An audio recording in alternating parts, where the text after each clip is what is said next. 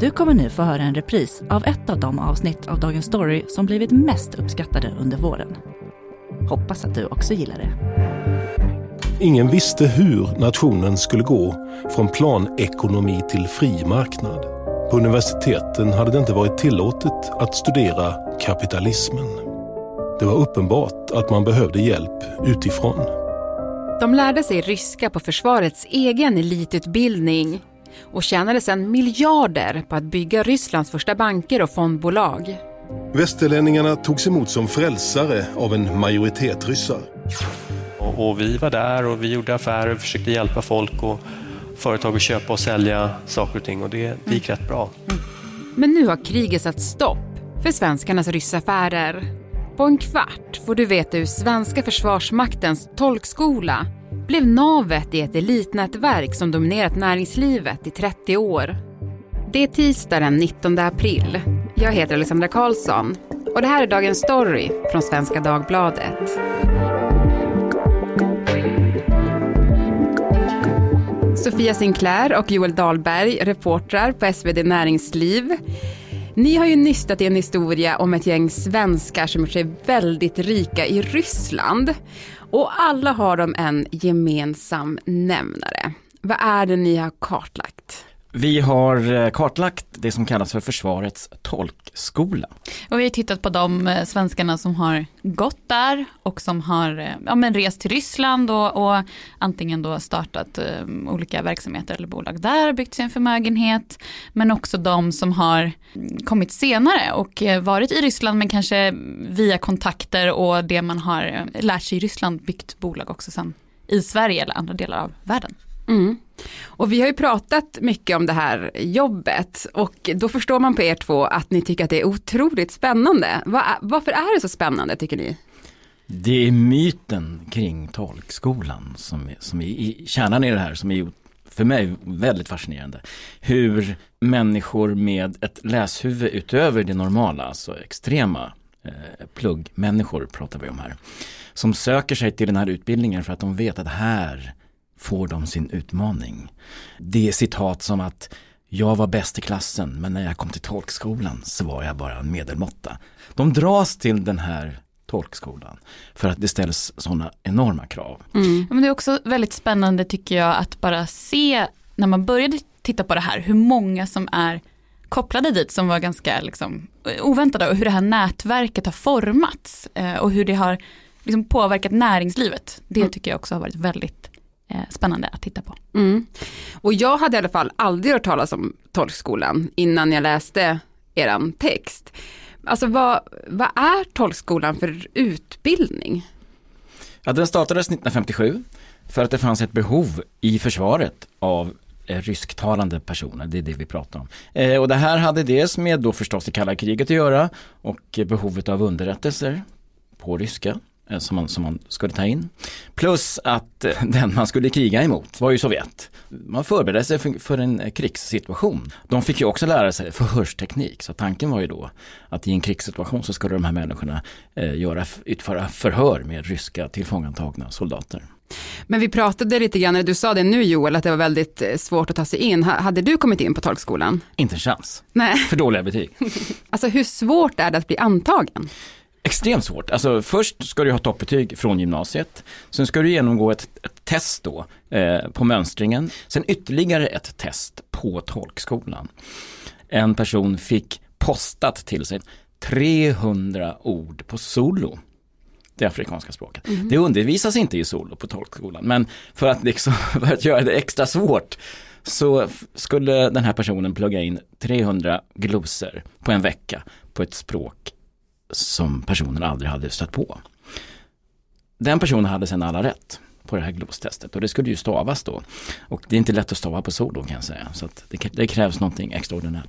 Ja, men det här var ju då personer som utbildades för att hamna i försvaret, i svåra förhörssituationer som du sa Joel, men Sofia, eh, ni har ju kartlagt näringslivspersoner som, som har gått där.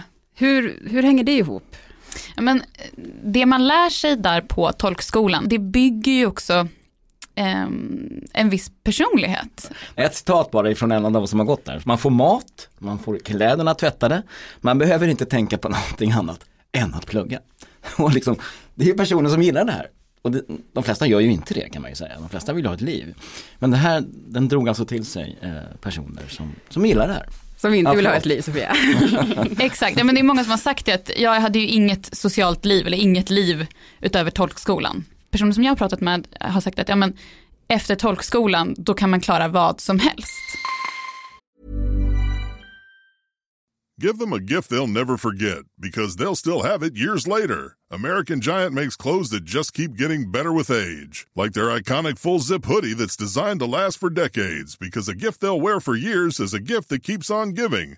So be a gift giving giant this holiday season at American Giant.com and get 20% off your first order when you use code GratefulAG23. That's 20% off your first order at American Giant.com, code GratefulAG23.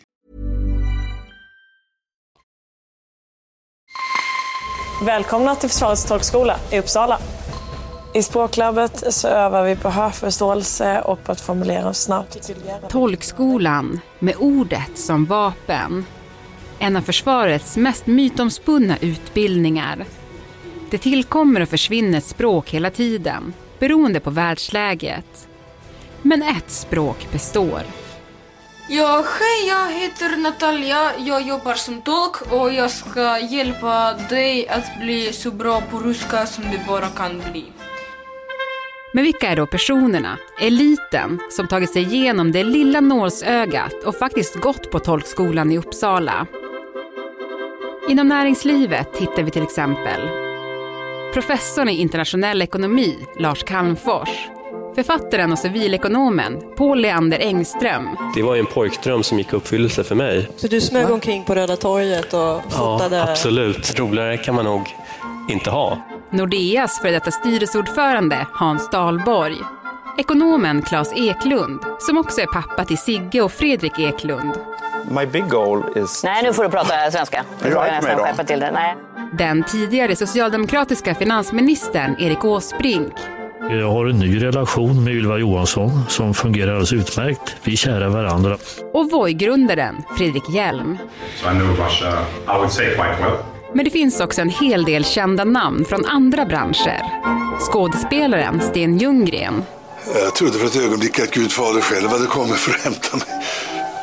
Men när det blir min tur så kommer de nog underifrån.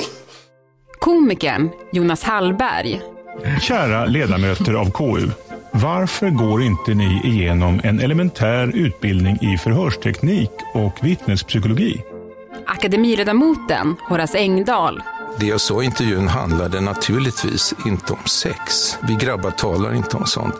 tidigare justitiekanslern Göran Lamberts Först drack vi ett glas vin, så drack vi två snapsar och så sent på kvällen drack vi två drinkar. Och så drack vi nog ett glas vin till. och diplomaten och tidigare Rysslandsambassadören Sven Hirdman. Att uh, ryssarna anfaller? Ja. Ja, jag har väldigt svårt att föreställa mig vad det skulle finnas för skäl för ryssarna att göra det. Jag, jag tror ju inte att det blir ett krig. Så att det, det är verkligen inte bara statsvetare och diplomater som, har, som kommer därifrån. Men om vi tar då näringslivspersonerna som ju är de som ni har, har kollat så kan man ju säga som så då att på 90-talet så var de ju verkligen på rätt plats vid exakt rätt tillfälle. Ja men det är ju historien som tar vid här plötsligt. Eh, griper in i de här människornas öde. För 1991 så faller ju Sovjetunionen. Och på otroligt kort tid så, så förändras hela det sovjetiska samhället. Det blir Ryssland och det statliga sovjetiska näringslivet ska privatiseras. På, på, bara på ett par år så privatiseras 15 000 eh, industriföretag i Ryssland. Och man behöver hjälp, alltså det finns ju inte kompetens för att göra det här i Ryssland. Man behöver rysktalande personer med finansiell kompetens.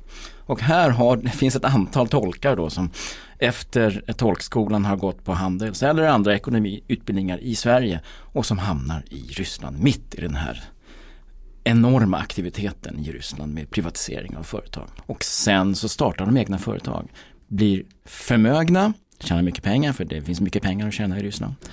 Och sen kan man faktiskt spåra de här pengarna genom årtiondena hur de investeras. Så att det går att följa dem faktiskt till nutid.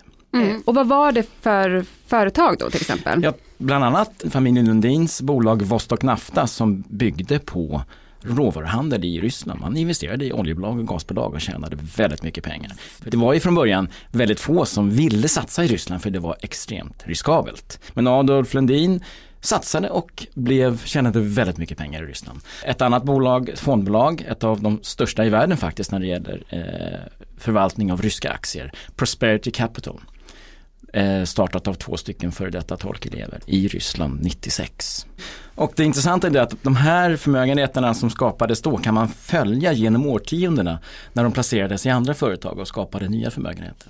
Mm. Sofia? Ja, och då kommer man ju in på nästa generations tolkelever kan man väl säga. Eh, och då har ju också de här investeringarna skiftats om lite. Vostok Nafta då skiftade om mot mer internettjänster och, och vad man kanske idag säger då techbolag. Eh, och då var det ju till exempel Avito, som, det är en eh, rysk köp och säljsajt blev det sen, ungefär som Blocket. Två tidigare handelselever som inte kunde någon ryska men som senare plockade in tolkskoleelever som de visste kunde jobba hårt. Eh, och de fick ju då pengar från eh, Vostok Nafta vidare till till exempel Voi som är grundat av två tolkskoleelever varav Fredrik Hjelm då eh, talade ryska. Han jobbade på svenska ambassaden i Ryssland och sen så kom han hem och startade Voi och fick då investering också från Vosknafta som bytte namn till VNV.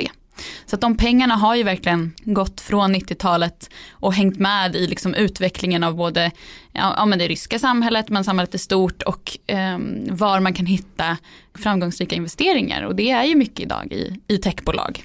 Det är ju mycket eh, företag här och, och, det är lite svårt kanske att hänga med om man inte är lika insatta som ni men, men som jag då tolkar det ni säger så kan man ju säga att då tolkskolan det har liksom byggt upp ett slags nätverk som följer genom generationer av elever på tolkskolan?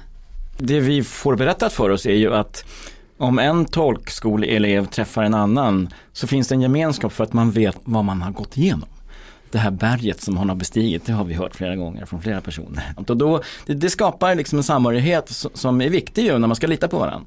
Och viktigt inom affärer jag kan investera i det här bolaget för att jag vet att de här grundarna, jag vet vad de går för. Ja men det här speciella bandet som skapas i de här speciella situationerna som du är med om under utbildningen på tolkskolorna. Till exempel eh, entreprenören Denise Sandqvist som gick på tolkskolan och även Handelshögskolan och då samtidigt som Voi-grundaren Fredrik Hjelm. De hade inte hörts på väldigt länge men när hon skulle till Sverige och funderade på att ta in en investering till sitt bolag, Fika, så ringde hon Fredrik Hjelm. Och han sa att men det är klart, vi sätter upp ett möte. Och sen dagen efter introducerade han henne för VNV, då tidigare eh, Vostok Nafta. Och sen investerade både VNV och Fredrik Hjelm och en annan tolkskoleelev i hennes bolag. Mm. Så även om man inte har hörts på länge, man kanske inte har daglig kontakt, så finns det här nätverket hela tiden kvar. Mm. Det är ju verkligen fascinerande, det låter som ett sånt, jag vet inte, slutet sällskap, filmiskt nästan. Du har gått på tolkskolan, jag ger dig 15 miljarder. Ja men det, visst finns det, skapar ju en myt det här och det är säkert delvis medvetet. Och de har tjänat mycket pengar. Alltså Ryssland är ju en berg och dalbana utan like, det ser vi ju inte minst nu. Och så har det varit under hela den här 30-årsperioden sen Sovjetunionens fall 91 upp och ner, upp och ner. Men de har periodvis tjänat väldigt mycket pengar. Ja, men vi började lite grann i, i 90-talet. Sovjet hade fallit, Ryssland skulle bli kapitalistiskt, det fanns pengar att hämta. Och under de här 30 åren då, eh, som ni har kartlagt, så har man ju tjänat oerhörda summor pengar. Men, men nu då? Är de pengarna borta? Ja, så är det ju nu. Just nu är det så. Eh, Moskva-börsen har ju rasat kollapsat kan man säga. Västerländska investerare får inte ens sälja där så att just nu så är ju... Och alla associationer med Ryssland just nu, eh, ryska investerare, det har vi ju sett skrivina som har varit kring Voi till exempel och massa andra bolag, svenska och utländska. Det är väldigt känsligt just nu att associera sig med ryska pengar. Ja, så både rent faktiskt att pengarna har, har förlorat värde då, men även att ingen vill ha med Ryssland att göra längre. Mm. Sen kan man säga att många svenskar har ju lämnat innan den här katastrofen skedde då med, med Ukraina. Så där de som har pengar kvar i Ryssland, i västerlandet, har ju, har ju förlorat väldigt mycket pengar. Men många av de svenska investerarna har ju lämnat. Familjen Lundin har nästan inga pengar kvar i Ryssland. Och även Vostok Nafta då som vi har nämnt här, de skiftade ju om faktiskt för ett par år sedan och har inte alls den eh, vikten av, av ryska bolag i, i sin portfölj utan riktar sig mer globalt mot andra marknader, andra mm, tillväxtmarknader skulle man kunna säga. Men innebär kriget slutet för ryssaffärerna? Alltså under ett antal år, definitivt. Alltså Ryssland är ju, liksom, man, är, man går inte dit, man är inte där helt enkelt. Eh, men Ryssland har ju varit eh, med om en massa kriser de senaste 30 åren. Och det, det är svårt att tänka sig att det inte så småningom öppnar sig igen. Och eh, det kommer nya investeringar det, förmodligen blir ju aktiviteten då enorm för att eftersom alla sticker nu. Så när det väl öppnas igen efter några år så blir det full aktivitet och då har du förmodligen återigen ett antal tolkelever som står där beredda att hugga in. Tack Joel Dahlberg och Sofia Sinclair för att ni var med i Dagens Story. Tack. Tack så This podcast is brought to you by eHarmony, the dating app to find someone you can be yourself with. Why doesn't eHarmony allow copy and paste in first messages? Because you are unique, and your conversations should reflect that. eHarmony wants you to find someone who will get you. How are you going to know who gets you? If people send you the same generic conversation starters, they message everyone else. Conversations that actually help you get to know each other. Imagine that. Get who gets you on eHarmony. Sign up today.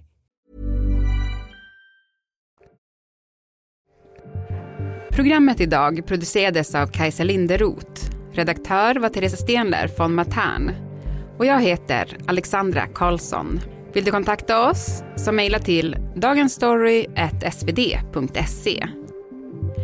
Klippen i dagens program kom från Att skapa en Putin, Books and Dreams, Försvarsmakten, Keyyos YouTube-kanal, TV4, Sveriges Radio, Skärgårdsdoktorn, Nordegren och Epstein, Expressen och Kvartal.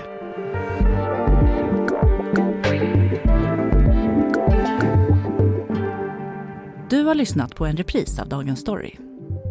Under sommaren producerar vi färre avsnitt än vanligt. Men den 10 augusti är vi tillbaka igen som vanligt. 15 minuter varje vardag och så TV-kollen på lördagar.